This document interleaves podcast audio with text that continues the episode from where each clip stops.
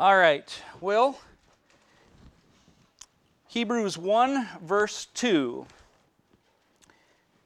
It says this. Maybe. Speaking of Jesus, has in these last days spoken to us by his Son, whom he has appointed heir of all things, through whom also he made the worlds.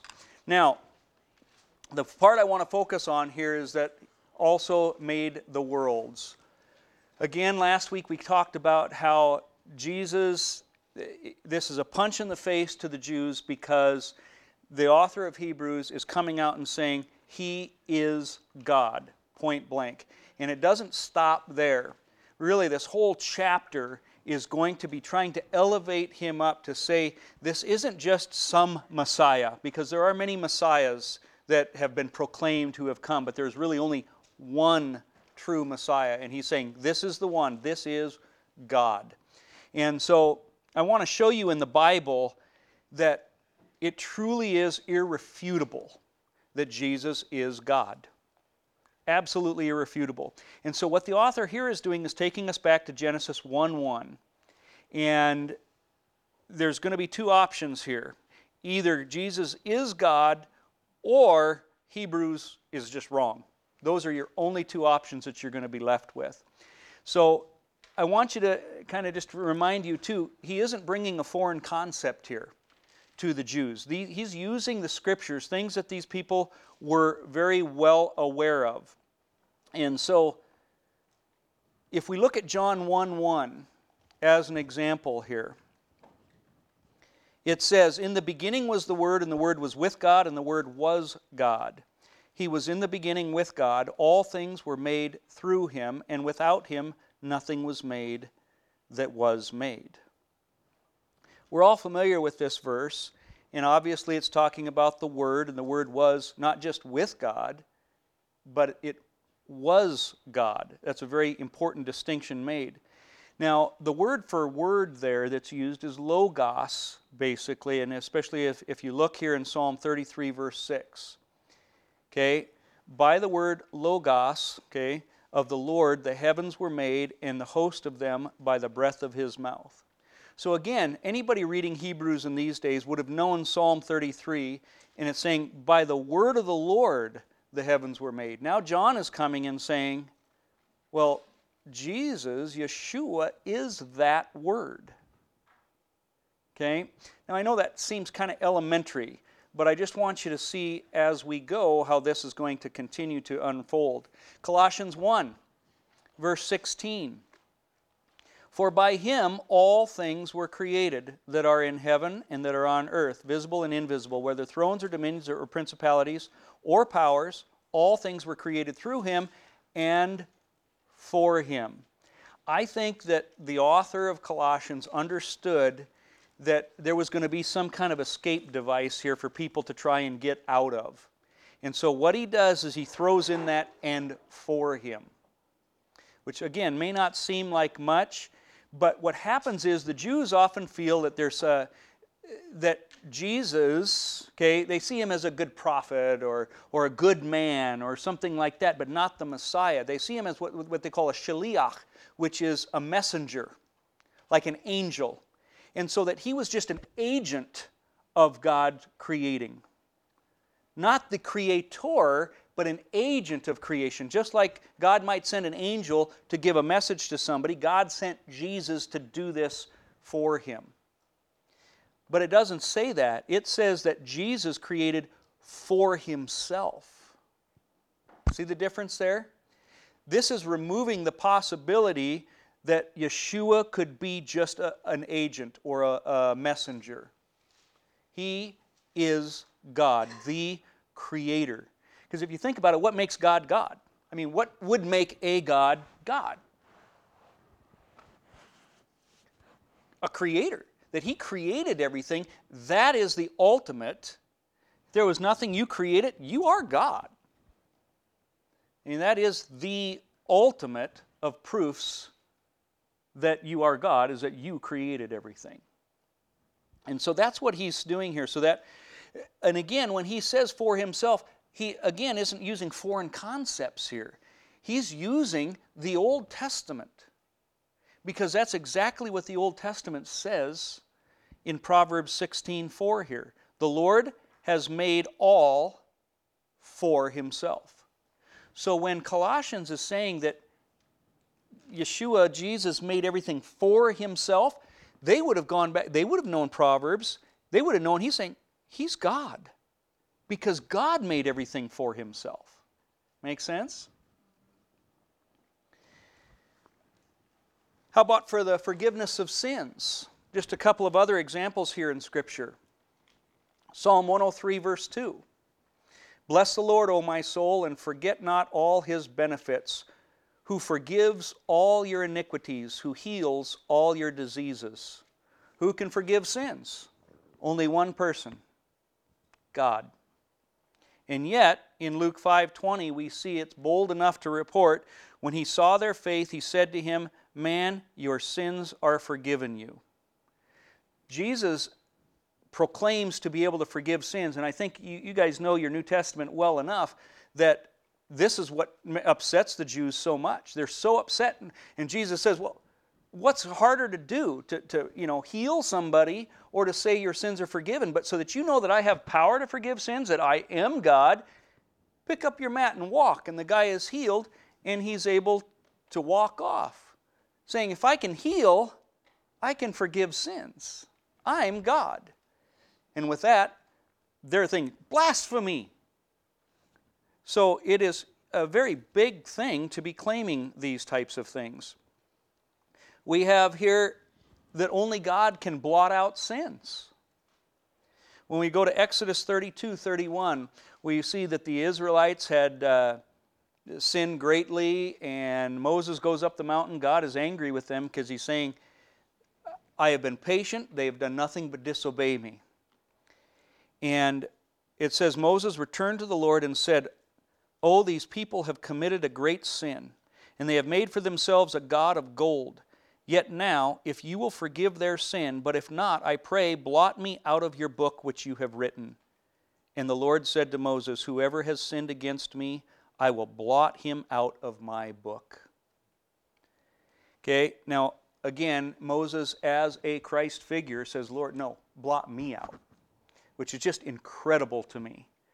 Uh, you want to have a love that is a biblical example, a love for people. I'll tell you, I don't have it, but that's what I desire. This isn't unusual either. Paul, remember Paul himself in Romans says, I could wish that I myself were cursed and cut off from Christ. We're not talking, you know, just getting a spanking. We're talking hell that I could wish that I was cursed and cut off from Christ for the sake of my own brothers, the people of Israel. That is love. Moses did the same thing. Jesus did the same thing, right? He said, Lord, forgive them, for they know not what they do. That the enemies, they were willing to give their own life, their own salvation for the sake of their enemies. Because I don't know if you remember the story of the golden calf, Moses Unbelievable. These guys have done nothing but complain about him. They've done nothing but pick on him, nothing but uh, complain to him, and disobey not only him, but God's word. And then God says, I'm going to wipe you out. I'll tell you, honestly, if it was me, I'd probably be, oh, thank you, finally, God, for stepping in and avenging me. Thank you for being the guy that, you know, that I know you are, that you're going to protect me and that you're watching out for me. But he doesn't do that. He says, No, Lord, uh, take me. That is incredible to me. But that's the context of what's going on here. But back to the point at hand, he's saying, Whoever has sinned against me, I will blot out. Now, by the way, when he says my book, he's talking about that book of life. And we see that in Revelation 3 5 here. It says, He who overcomes shall be clothed in white garments, and I will not, or I will not blot out his name from the book of life, but I will confess his name before my Father and before his angels. So, if you look here in Revelation 3 5, we see that this is Jesus saying that he is not going to be blotting out the name. Okay? Because it says, I will confess his name before my Father. That tells us this is Yeshua Jesus talking, not God the Father. So in the Old Testament, God's the one that blots it out. Here in the New, Jesus. But he says, I will not blot it. He is, just like Moses, saying, No, I will do it. And that's what Yeshua did for us on the cross. Is he took all of our sins, all of what we deserve, just like those Israelites deserved death.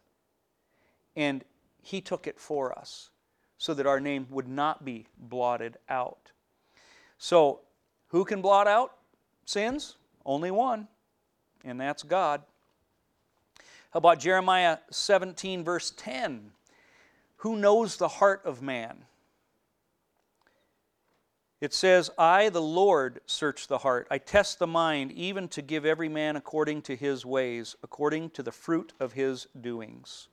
Okay, it's the Lord that searches the heart. It's the Lord that knows our thoughts, the number of our hairs on our head. And yet in Revelation 2:18 it says these things says the Son of God, who has eyes like flames of fire and his feet like fine brass. I know your words or your works. I am he who searches the mind and hearts. So again, he is God. How about being unchangeable?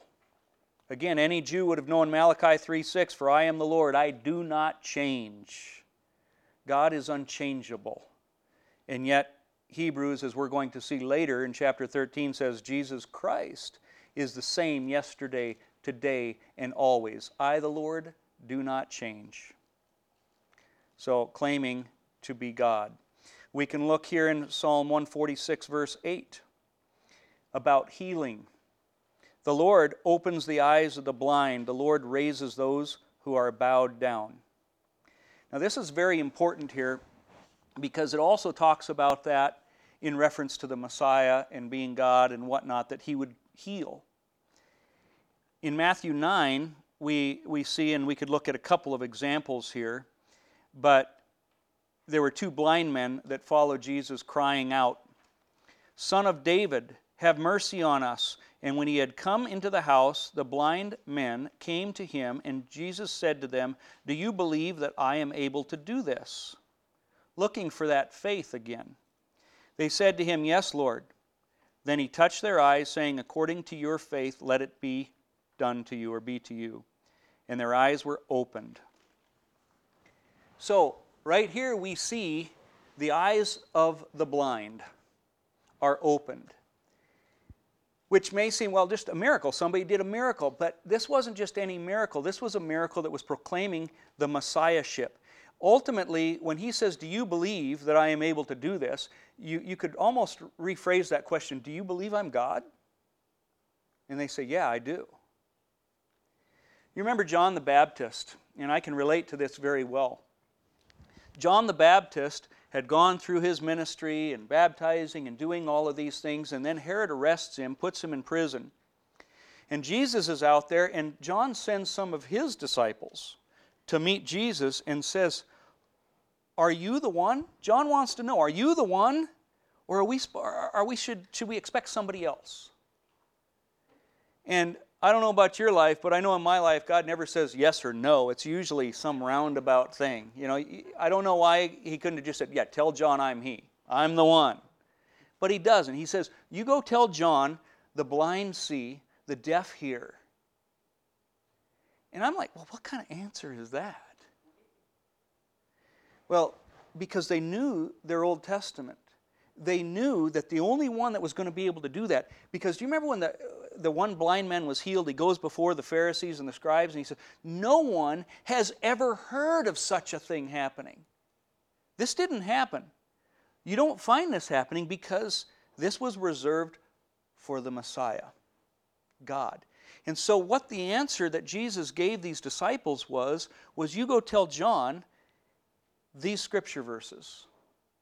Because what you see is that those scripture verses were talking about me so I must be him. He was saying yes, but he was using the word of God. To say yes, what do you got? You got one man's word. But to use the scriptures, now we have the scriptures saying the answer, giving you the answer. I can't tell you how many times in my ministry I have had those same questions and concerns that John has. Lord, am I on the right track?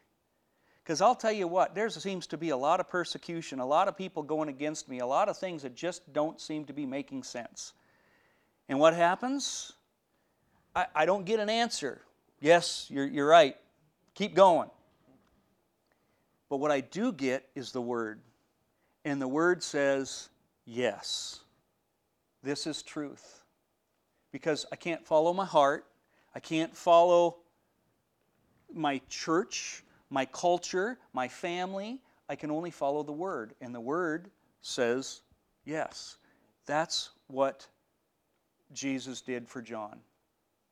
Took him to the Word. He controls the weather.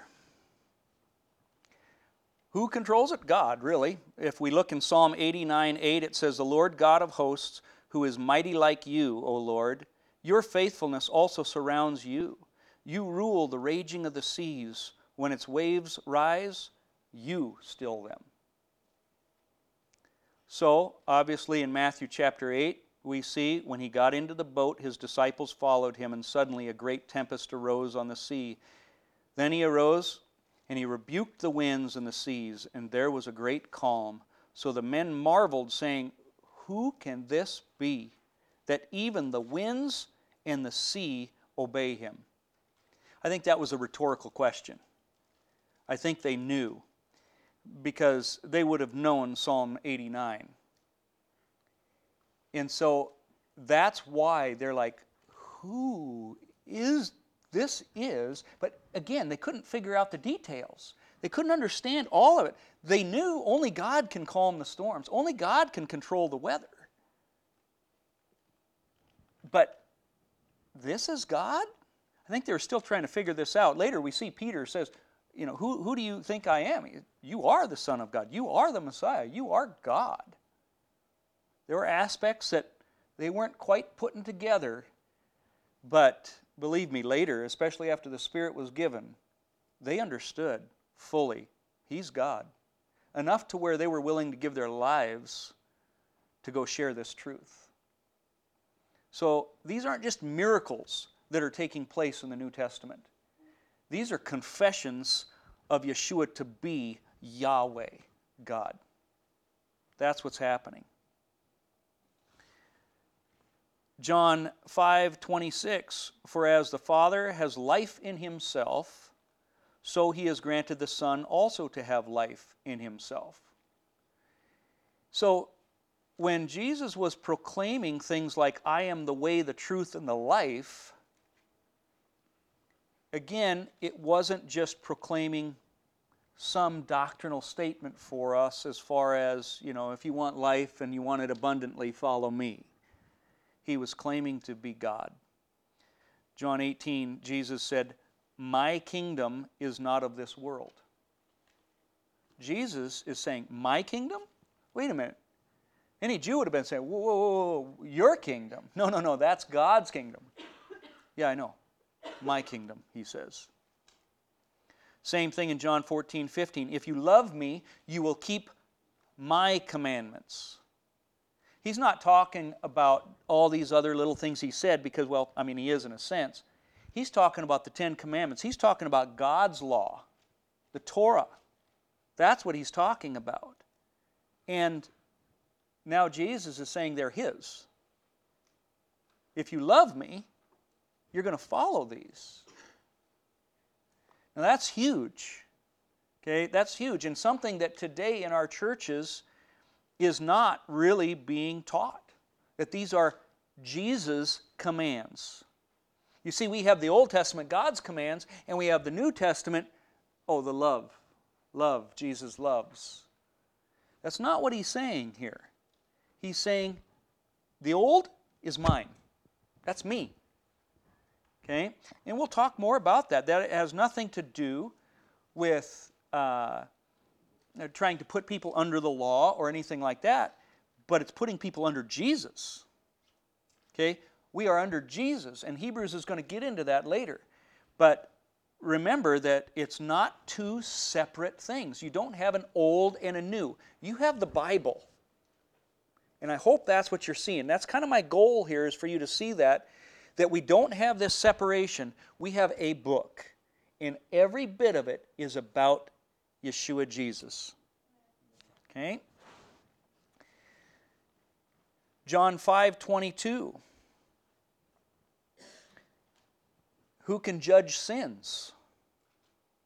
I remember years ago there was a, maybe my wife can help me, some talk show host that we'd listen to, Dr. Laura.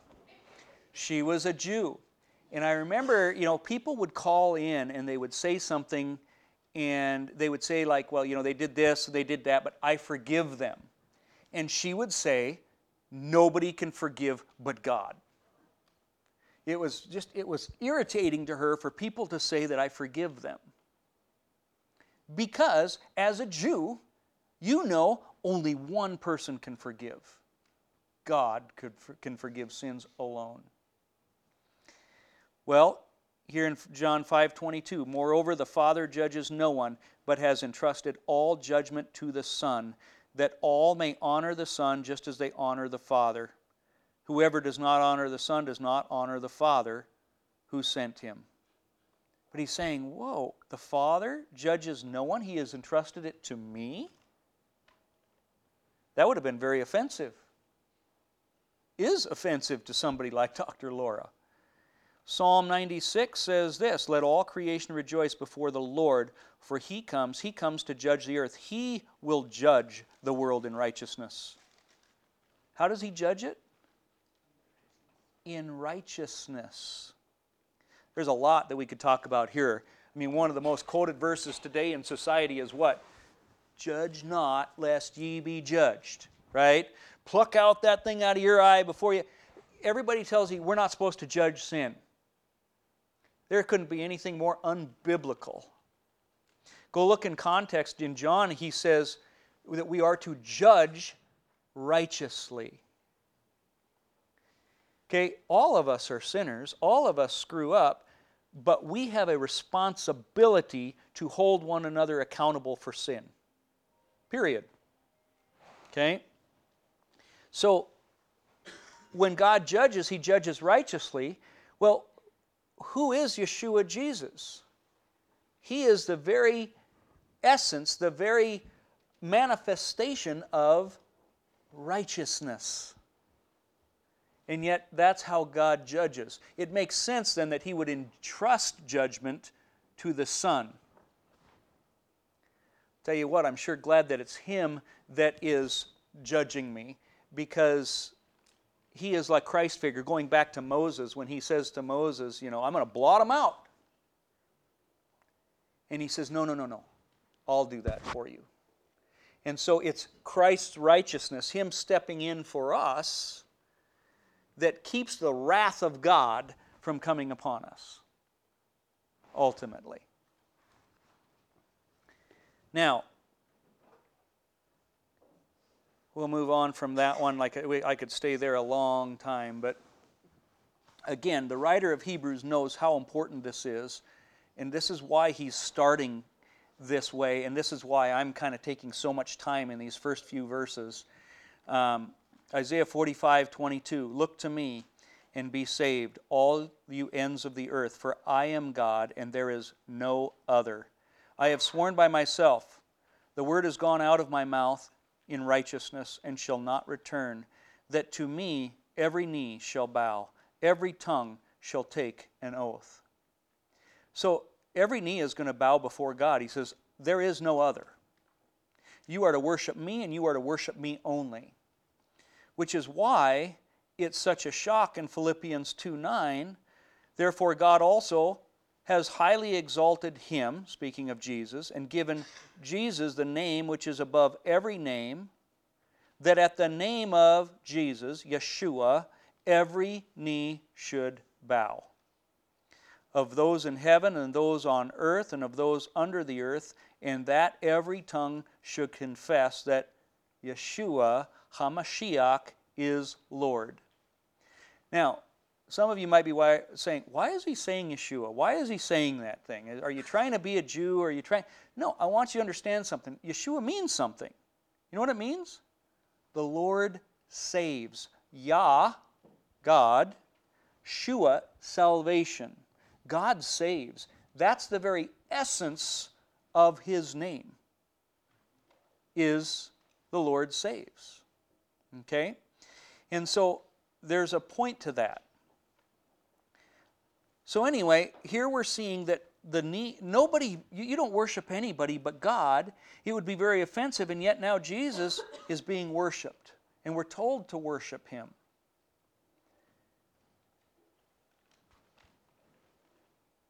When Jesus is asked, What is the greatest commandment?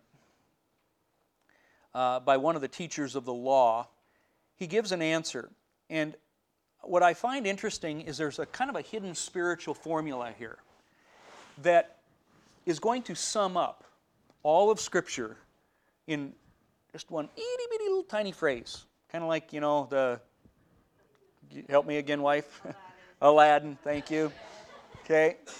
You know, all this power, all of Scripture in one itty bitty little phrase. Okay? He says this Jesus answered him, uh, first here in Mark, I guess, 12 29. Jesus answered them, First of all the commandments is, Hear, O Israel, the Lord our God, the Lord is one. Okay, but then he goes on and he's quoting, uh, the Old Testament again. Something that apparently is old and not for us. No, he's quoting Deuteronomy, one of these legalistic chapters and books of the Bible that all are about Jesus. He says, and you shall love the Lord your God with all your heart, with all your soul, and with all your mind, and with all your strength. This is the first commandment. And then he goes on and says, The second is like it love your neighbor as yourself. So, in asking, what is the greatest, what, if you could boil it all down, what's the most important thing that you could do? He says, Love God above all else, with all your heart, mind, and soul. And the second one is this love your neighbor as yourself. In other words, love God, love your neighbor. I know that's not very deep, but what I want you to see is this isn't very deep. okay? That formula is seen in other ways a number of times throughout Scripture. I'm just going to show you a few, but watch for this as you look at the Scriptures. Okay, number one, we confess and love God. Two, love our neighbor as ourselves. Let's look at that here. In Luke 10, we see something very similar happen. It is a different story. In one case, Jesus is asked the question. In the other case, Jesus is asking the question. But in both cases, to scribes, people who were experts in the law. Okay? Here in Luke 10, it says, He said to him, What is written in the law? this time the scribe is asked, What must I do to have eternal life? Okay, what must you do? The answer? He says, What is written in the law? What's your reading of it? And he says, So he, the scribe, answered and said, You shall love the Lord your God with all your heart and with all your soul and with all your strength and with all your mind and your neighbor as yourself. Again, quoting Deuteronomy. And he, Jesus, said to him, You have answered rightly. Do this, and you will live. Okay? You recall another guy came and said, What must I do to be saved? And he says, You know, go do this. And, and what ends up happening is he, he says he goes away sad because Jesus says, Go sell all the things that you have. And he went away sad because he was rich, he had a lot to give.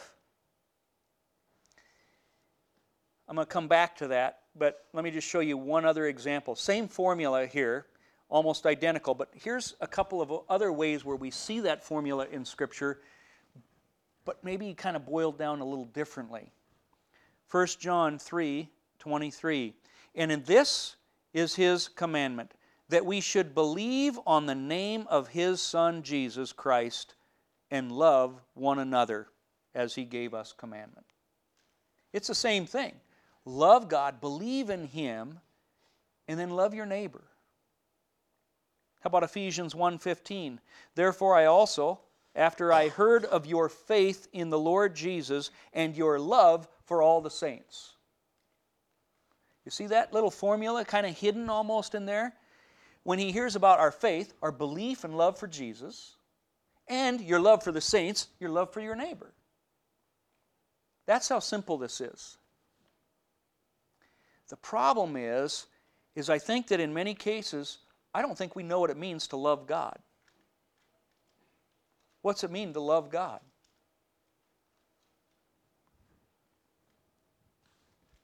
What do you guys think? Be thankful. Be thankful. Okay. Honor. honor him. How do we honor him? Yeah. Exactly. Abide in his law. Now, again, I can already hear legalism, legalism. Really? Jesus said this. Jesus said, If you love me, you will do what I say. That's the scripture. That's not me. That's not legalism. It's not even really Old Testament, although it kind of is because that's just what he's you know quoting. You see, if we love somebody, we obey them. Now, this is going to be the big thing Hebrews is going to be pointing out. Guys, if we obey God, are we legalists? Maybe. It's possible but it's also possible not. You see, what Hebrews, and, and this will become more clear as we go, what Hebrews is saying is we can love out of obligation, or, or I should say, obey out of obligation, or we can obey out of love. There's two ways. Now, if I'm going to obey out of obligation, it really isn't love, and it probably it is legalism. If I have to do it, I'm under the law. If I want to do it, you know, eh, I guess I'm obeying the law, but I'm not under that law. And we're going, like I said, we're going to talk in great depth as, because Hebrews is going to point this out. But for now, I just want you to see that. What's it mean to love God? To obey Him. Now, I know we can get into all kinds of things. Well, what's it mean to obey Him? Well, we'll let the Scriptures tell us that. Okay? But today, I would say 99.9% of churches have an idea. All you got to do is believe in Jesus. Believe in Jesus. Call on the name of Jesus. You're going to be saved. We just take those one little isolated verses and, and we, we make that, you know, what it is. Belief doesn't save anybody. The devil believes in God and shudders. Okay? There are, I believe every demon in hell believes in God. But you know what they don't do? They don't obey him. Okay?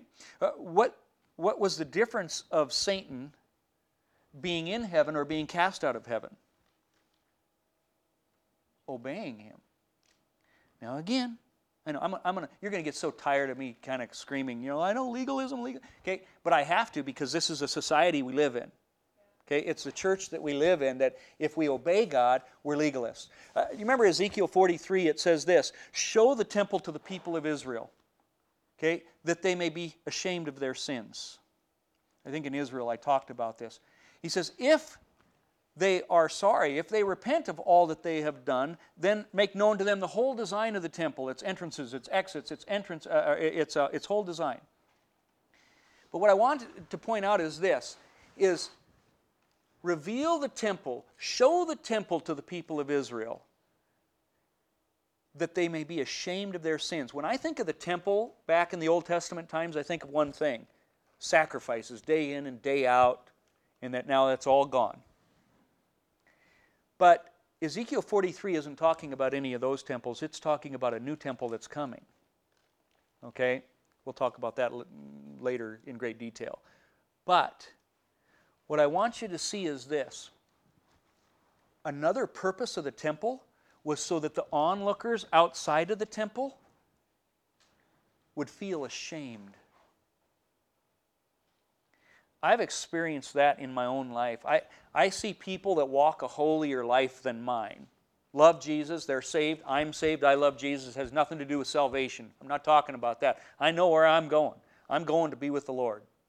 Period. Thank you, Jesus. But I know these people who their walk with God, they do it better than I do. And sometimes I don't like to be around them because I feel ashamed. I feel like I'm not living up to what I should be. Guys, remember what the temple is? When Yeshua came, and Hebrews is going to talk about this, you're the temple. So when it's talking about this temple in, in Ezekiel 43, and he says, Show the temple to the people of Israel so that they'll be ashamed of their sins, it means something. You guys, in the way you live your life, should make other people feel ashamed of the way they live theirs. Does it? Okay, again, I'm not talking about salvation, somebody being more saved than somebody else. We're not talking about that.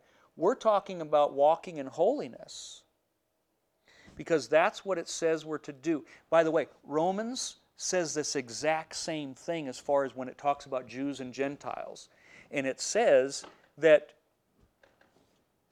Israel has experienced a hardening in part until, that's not permanent, until the full number of Gentiles has come in. And so all Israel will be saved. And he goes on and he says that God has bound all men over to disobedience in order that he have, may have mercy on them all. And as you go and look at that, I think, is it Romans 10? If you go look at that, you're going to see that he says the Jews, they had it. They had it. They had the answers, they had God, they had the temple, and the Gentiles, they were off over here. They didn't have it. And then Yeshua comes and he breaks down this wall of separation and he welcomes the Gentiles in, Acts chapter 10 and Acts 15. The Gentiles are welcomed in, the Jews are shocked by it. We'll talk more about this later. They're amazed that the Holy Spirit has come about upon the Gentiles. And all of a sudden, the Gentiles start growing faster than the Jews do, and now they start boasting over the branches. And now the church is a very Gentile church. And now we've got this Gentile church. They've got it. They've got Yeshua. They've got Jesus. They've got salvation. And the Jews are over here on the side, and they're, they're away from it. Things have flip flopped completely. Now, it is available for all, but what I'm saying is if you go read that, that's what it's saying in Romans. It has flip flopped. But he says, why? Here's what's supposed to happen. You see, the Jews were supposed to make us jealous. We were supposed to look at the temple of God, be ashamed of our sins, and say, We want that God. Now it's flip flopped, and we are to be that temple that the Jews are supposed to be looking at and saying, I want that God. I want Yeshua. Okay? That's what's supposed to happen. But the way the church lives our lives, you're not reflecting Yeshua to them, not accurately. Okay, as I said last time, we sometimes present a Gentile God, a God that has gotten rid of the Old Testament. That's not about Yeshua. Let me just tell you about Jesus right now. Okay? And they don't hear it. But we're supposed to be that temple that makes them yearn for God's salvation, Yeshua. Okay? So, anyway, this formula is there. To love God means to obey Him. And we'll talk more about that, but I just want you to understand that. That's the New Testament. That's, those are Jesus' own words. If you love me, you will do. And it's not just that, it's James. James says faith without works is dead. Right? But we have become so accustomed to yelling, legalism, oh no, don't you dare tell me that I should obey God. That's legalism. We become so accustomed to that in the churches that we can't even talk about it anymore because you're a legalist. Like I said, uh, Hebrews is going to talk about it. I don't need to. Hebrews will talk about this. Let's get to verse 3. Yeah, I know. I promise we are going to go faster. Uh, this is just, yeah, go ahead. And just a, a brief aside, in, in all of verse two there, I, I don't know if it has, uh, any big impact on, on the message you got tonight, but I just noticed there's a few differences in the translations on where it says whom has, uh, ESV says also created the world. I think whatever version you're reading from says worlds. Um, Mine Life, says the universe. Life's version says universe. Yeah. Um, I had a note on that, the Greek word, and I don't remember what the Greek word is all in all, but it is everything, basically, to entail everything. But I, I thought it might, you might have even seen it up there, but maybe not, I can't remember. But it does, Say worlds, so it should be plural. it should be plural or universe, but you know, we kind of think worlds like maybe this planet and that planet, but it, it entails all the substance of everything that's there. So, yeah. Yeah. so, um, verse 3 again, who being the brightness of his glory and the express image of his person. He's talking about Yeshua Jesus here, and he's saying that Jesus is two things primarily here the express image of his person and the brightness of his glory. The word express image here, brightness, the, the brightness of his glory, the glory of God is incomprehensible to us. I, um, I, I like to tell people that sometimes, you know, I, it's like, God, show us your glory. I, we couldn't handle it. We couldn't handle it, not in the flesh. You know, even Moses, when he prays that, he says, God, sh- you know, show me your glory.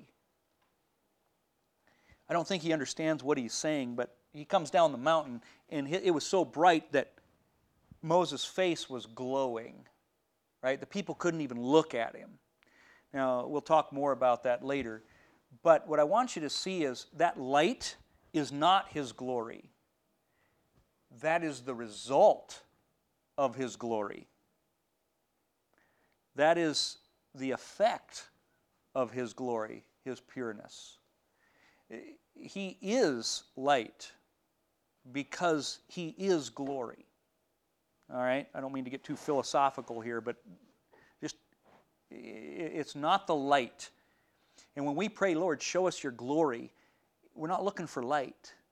We're looking for holiness, pureness. That's what it is. And that's why we can't be in the presence of that because we have sinful flesh. And that sin, something that is corruptible, can't be in the presence of something that is so pure, so perfect, so beyond our words to explain. Okay? But when it says the express image, you can see the Greek there. It is literally like a mold. That's what the Greek word can be used for at times an exact representation of. Okay, not a shaliach, not a messenger, but Jesus is the exact, okay, the exact likeness of his person. And the word person there is substance. Okay, so it's not just like a copy of, but it is an exact substance. So even what he's saying here, he's not saying, all right, it's like God and then making a mold of God. That word person in there is saying it is the exact substance of God. So a Jew reading this in Hebrews, verse 3, would not miss the fact that he's saying he's God. Not a model of it, not another mode of God, and we'll, talk about that here in just a minute. It goes on and it says, and upholding all things by the word of his power. I love that. How does he uphold things? How does he hold this universe together? By his word. The word is so, so powerful. And guys, that's why I say You know, I, I was talking to Pastor Sean today, and, and uh, Josiah and Abby invited us to church there today, and he came out, and I, I wanted to stand up and applaud before he even began his sermon. He was talking about people coming into his office and, and you know, needing counsel and this and that. And he said, I can't give you, he says, I'm just as sinful as you are. You don't need me. You don't need a three step program or a five step program. You don't need a self help book.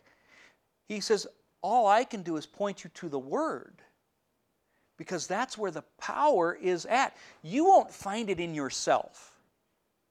Okay? Good luck with that, looking for it in yourself.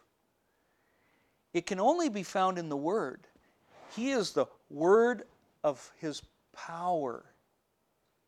And so I, I, just love that. I just I don't think the church understands the power of God's word. That's how He created everything. He spoke it into existence. In science camp, sometimes we use this uh, off track here, but I just love this. Uh, it's called cymatics, the study of sound waves. And I take a plate and you stick it on this speaker, a metal plate, just a flat plate, and I take salt and I just sprinkle salt or sand on it.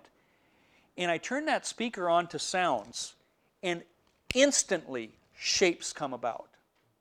Things that look like DNA or tic tac toe or, or just instant, boom.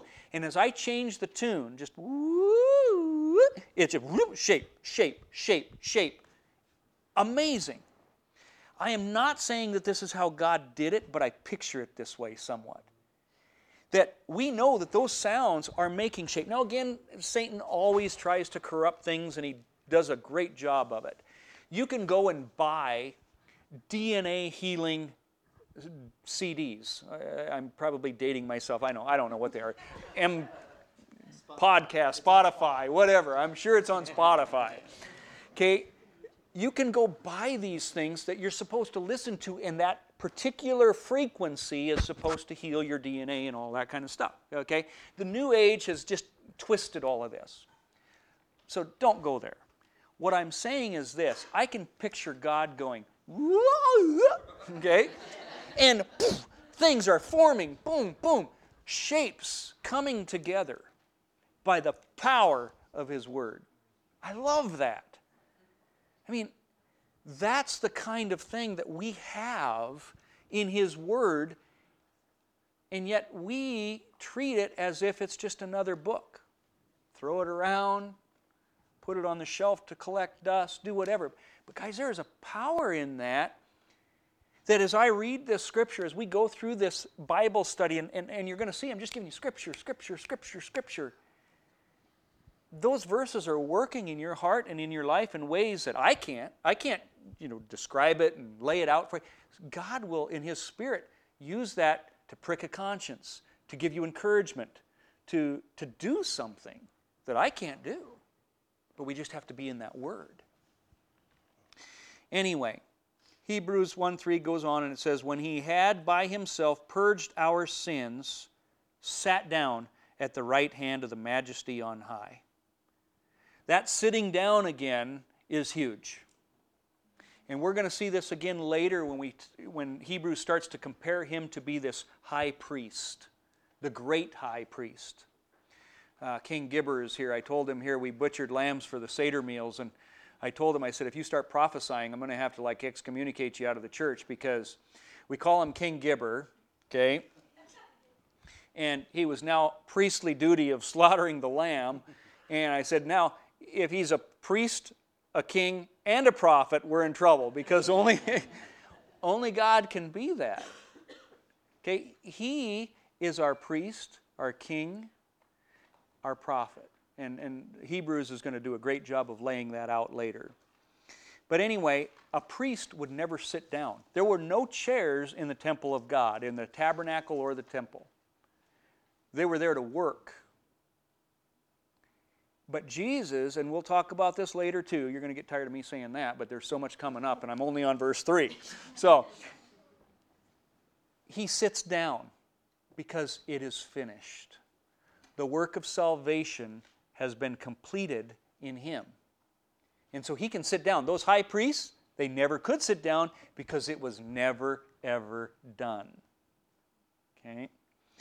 Revelation 3 21 says, To him who overcomes, I will grant to sit with me on my throne. Not stand, but to sit with him on his throne. As I also overcame and sat down with my Father on his throne.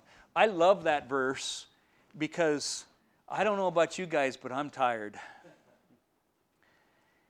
And I, I really am excited to get to Hebrews chapter 11. I know that might seem like, you know, four years from now at the rate we're going.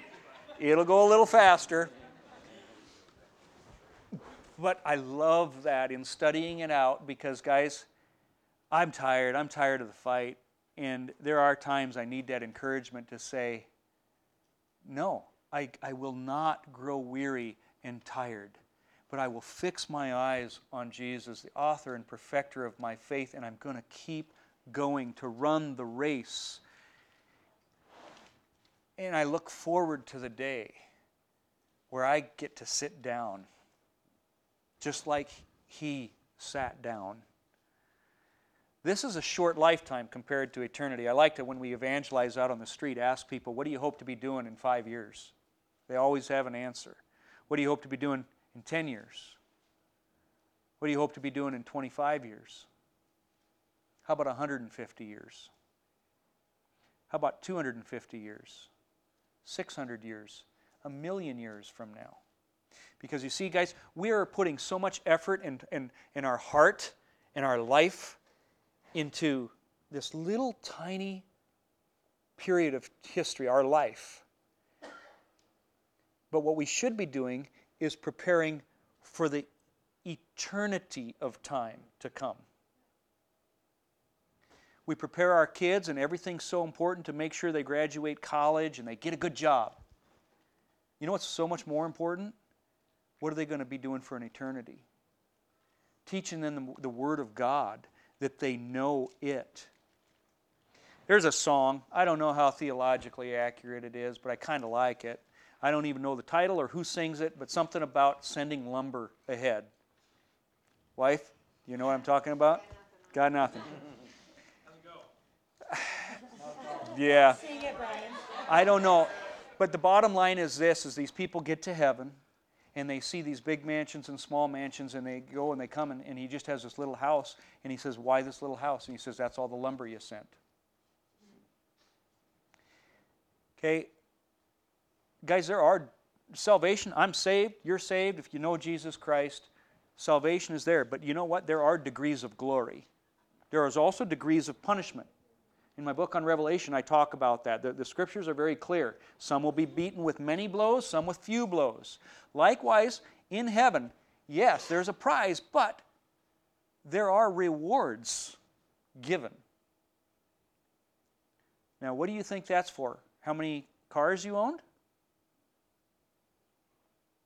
How many jokes you told? How many friends you had? No, I think it's how we walk our life. Okay? Because we are storing up. Now, my good works aren't mine either, by the way. Well, I know they belong to God. I can do nothing good lives in me, but I know that I can do all things through Christ, and that we will lay our crowns down before the throne of God in heaven, that our works are His. But I do know the scriptures are clear about there are glories. And that means that I can be a saved Christian who will one day get to sit down. No question about it. But even though we all get to sit down, those who have walked in obedience and love for the Lord, following Daniel says the same thing. Those who lead many to righteousness will shine like the stars forever and ever. Okay?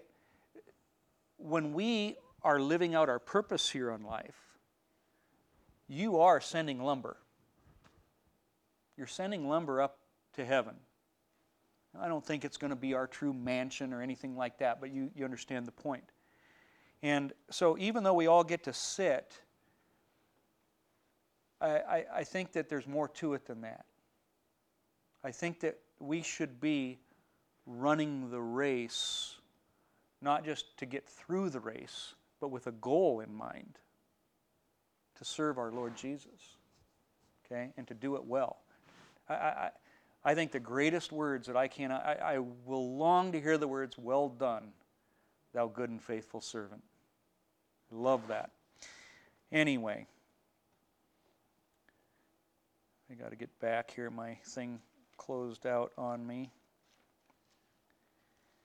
Um, Revelation 22 1 says, And he showed me a pure river of water of life, clear as crystal, proceeding from the throne of God and of the Lamb. Notice here in Revelation, it's not saying it's just God's throne, it's the Lamb's throne as well. In other words, God is the Lamb. Okay? Same kind of thing that we've been talking about here. Continuing in verse 4. That's right. It says this Having become so much better than the angels, he has, had, he has, by an inheritance, obtained a more excellent name than they. For to which of the angels did he ever say, You are my son, today I have begotten you? And again, I will be to him a father, and he shall be to me a son. What's happening here, again, Hebrews is going back to the Old Testament. He's quoting two Psalms here Psalm 2 and Psalm 17, and he's putting them together. And um, basically, what we see, one of the contexts of, of Psalm uh, is that David and his son Solomon. He's, you know, they're speaking about David and Solomon, but it's so much more than that. And that's what Hebrews is saying is you thought that was just David and Solomon. No, it's so much more. It is about the Messiah. And so Solomon's life is an incredible parallel. We often hear about David being a Christ figure, Joseph being a Christ figure. So is Solomon. And that's a whole nother message, but it is really a fascinating one to look into. One, we see that Solomon rides in uh, to be coronated on a donkey into Jerusalem. He is not just coronated once, he is coronated twice. We don't see that with other people, but he is coronated two times. Just like Yeshua Jesus is coming twice. There's two coronations. Okay?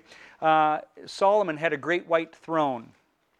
We see Solomon had 12 governors or rulers that basically would provide for him. We see the 12 apostles and, and things like that as well, and, and many, many other examples of that. But anyway, Psalm 2 and Psalm 17 here, he's basically saying, first of all, Yeshua Jesus is better than the angels. Okay? Uh, I would think that if you would go to somebody and say, all right, you got an angel and you got Bob and you got, you know, Joe here, angel is going to be up there. And so he's even saying that Yeshua Jesus is above that. So just another, you know, highlight, I guess. But anyway, you are my son. Today I've become, or I have begotten you. Now that's hard for us to understand this whole begotten kind of aspect, you know, the only begotten son. But I don't think we're ever going to be able to wrap our minds around it. But it wasn't like you know, David being, or Solomon being born to David, obviously. Um, I'm not going to talk too much about that for now. But let's go to verse 5. For to which of the angels did he ever say, You are my son, today I have begotten you? And again I will be to him a father, and he shall be to me a son. But when he again brings the firstborn unto the world, he says, Let all the angels of God worship him. Again, we talked about only one person being worthy of worship. Even the angels in the book of Revelation, when John goes down, he says, Whoa, don't worship me, worship God only. Okay?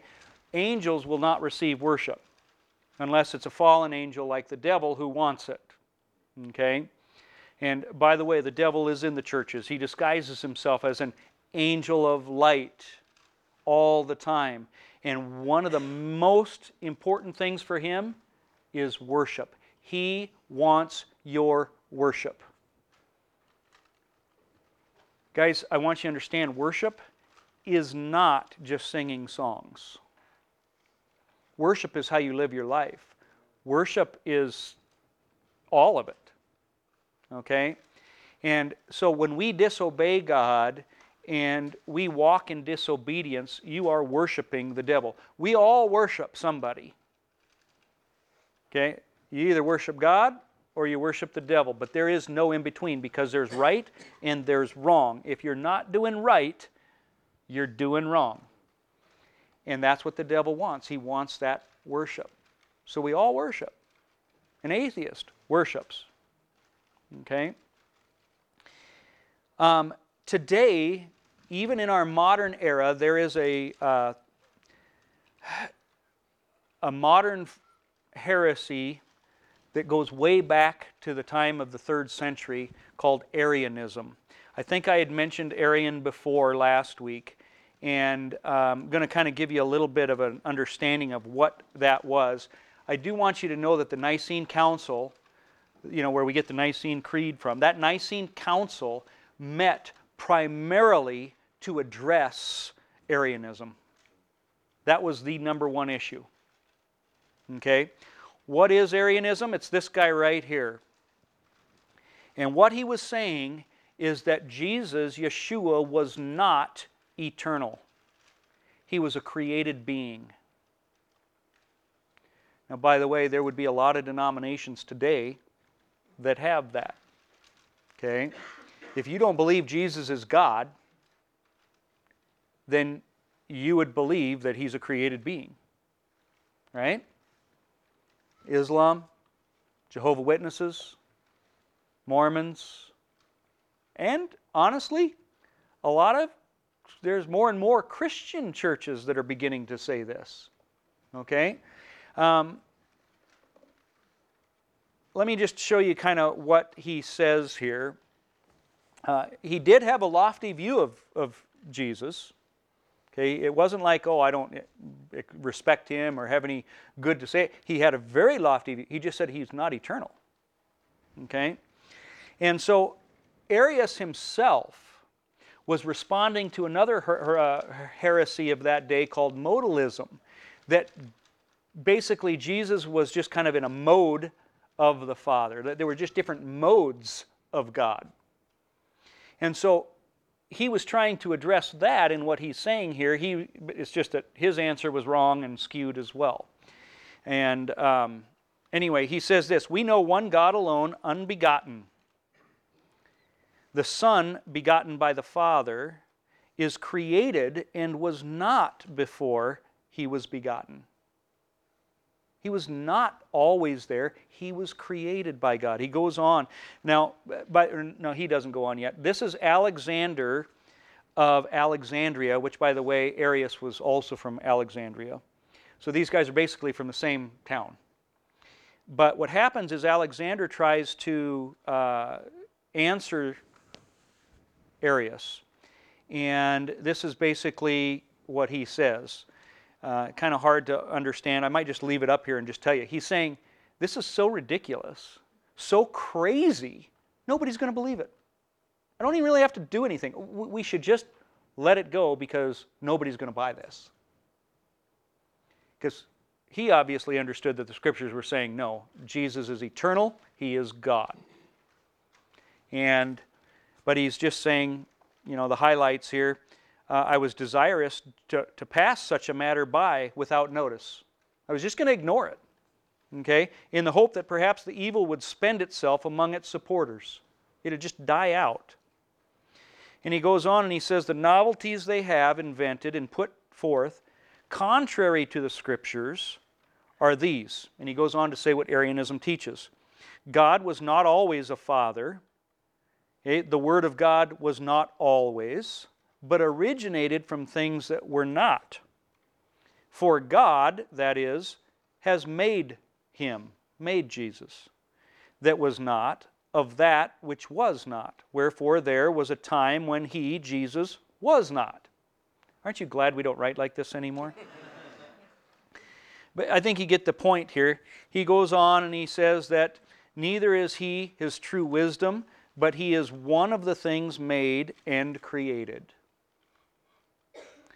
Okay? So, this, to be honest with you, is being revived a little bit today. Um, in some churches, Christian churches, as well as some what would be called messianic churches as well, where they're denying the Godhead of Yeshua Jesus.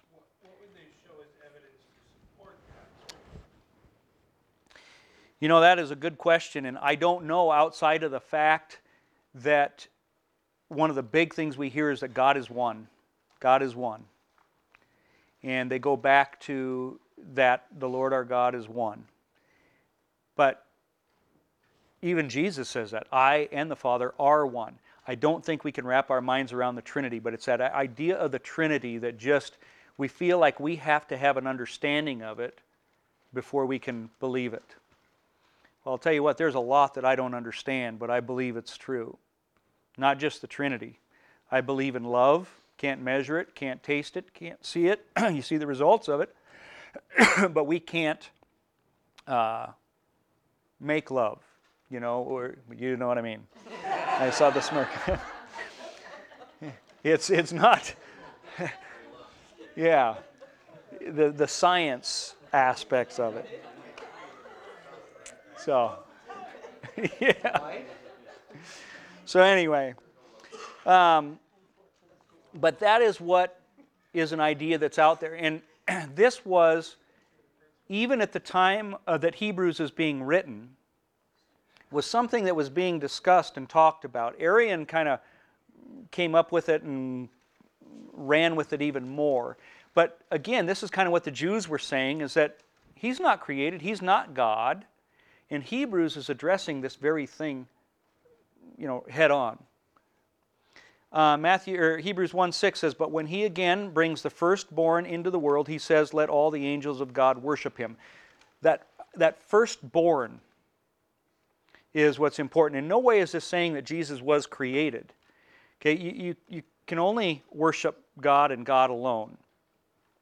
So if Jesus is being worshiped, he's saying God, Jesus is God himself. We've kind of covered that. But this idea of firstborn is a compound word.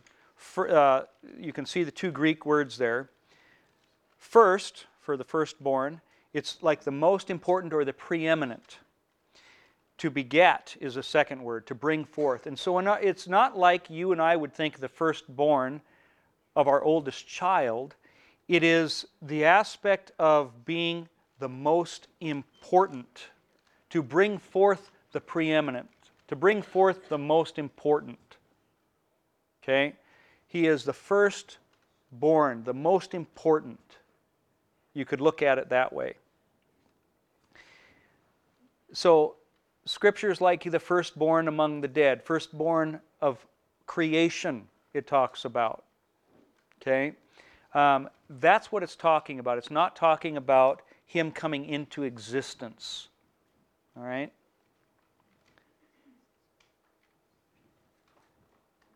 Exodus 20, verse 5 says, You shall not bow down to them nor serve them. Speaking of idols. For I, the Lord your God, am a jealous God, visiting the iniquity of the fathers upon the children to the third and fourth generations of those who hate me. Okay, again, the writer of Hebrews is making a big point here that, as always, Jesus is God. Servants are angels. And in Exodus 20, it says you don't serve false gods false angels, false idols, false demons. Okay, in John 18 here, though, it says that we see these angels, these servants, will fight for Jesus in his kingdom. It says, Jesus answered, My kingdom is not of this world. If my kingdom were of this world, my servants would fight. And so either Jesus is God or all the Bible is corrupt, ultimately. Boy, this thing is just being terrible here tonight.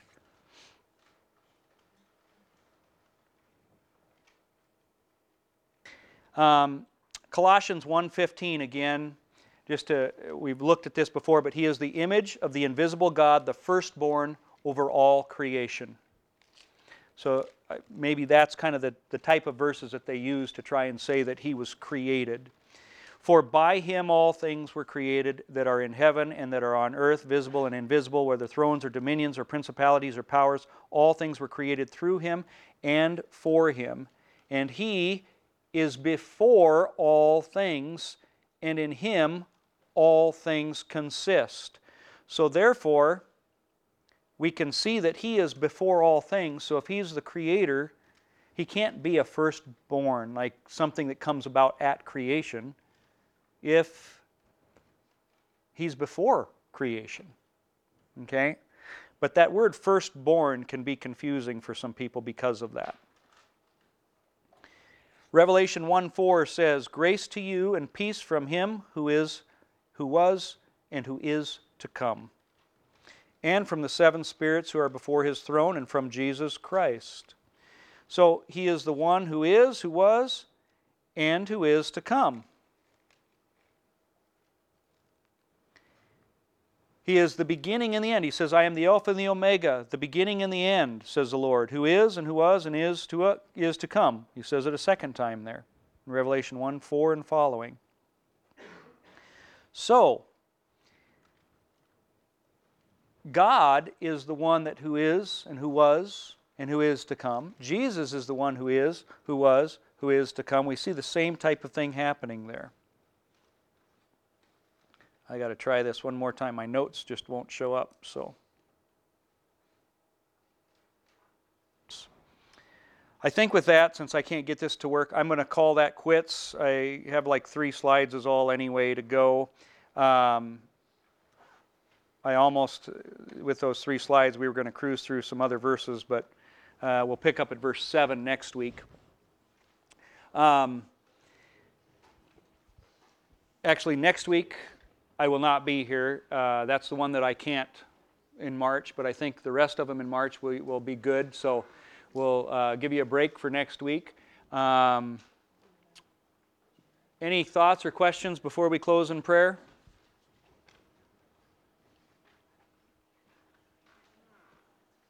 All right. Well, thank you guys for coming. I appreciate that. We'll close in prayer and just please feel free to stick around and visit or do whatever you'd like here. Heavenly Father, we just again are grateful for your word, for the very fact that you are God. Lord, we confess that, that you are God, and there is no other. We are thankful that uh, your presence is here tonight, and we just pray that as we go home, that you would keep us safe as always, but that we would take this word with us, that we would meditate upon this very important fact that you are God and we are not that your word is what we should follow, not ours, not our heart that is deceitful and wicked and beyond cure, but that it is your word, the word that became flesh and dwelt among us, your word that dwells in us, your word that we have in front of us, that we should search it and seek what it says, that we would let the power of that word change us, and that we would be uh, a temple that would bring shame to those, not in a negative way, but in a good way to, to, to cause them to desire you. And so uh, teach us now as we leave and meditate upon what we've learned tonight. In your holy name, the name of Yeshua, amen.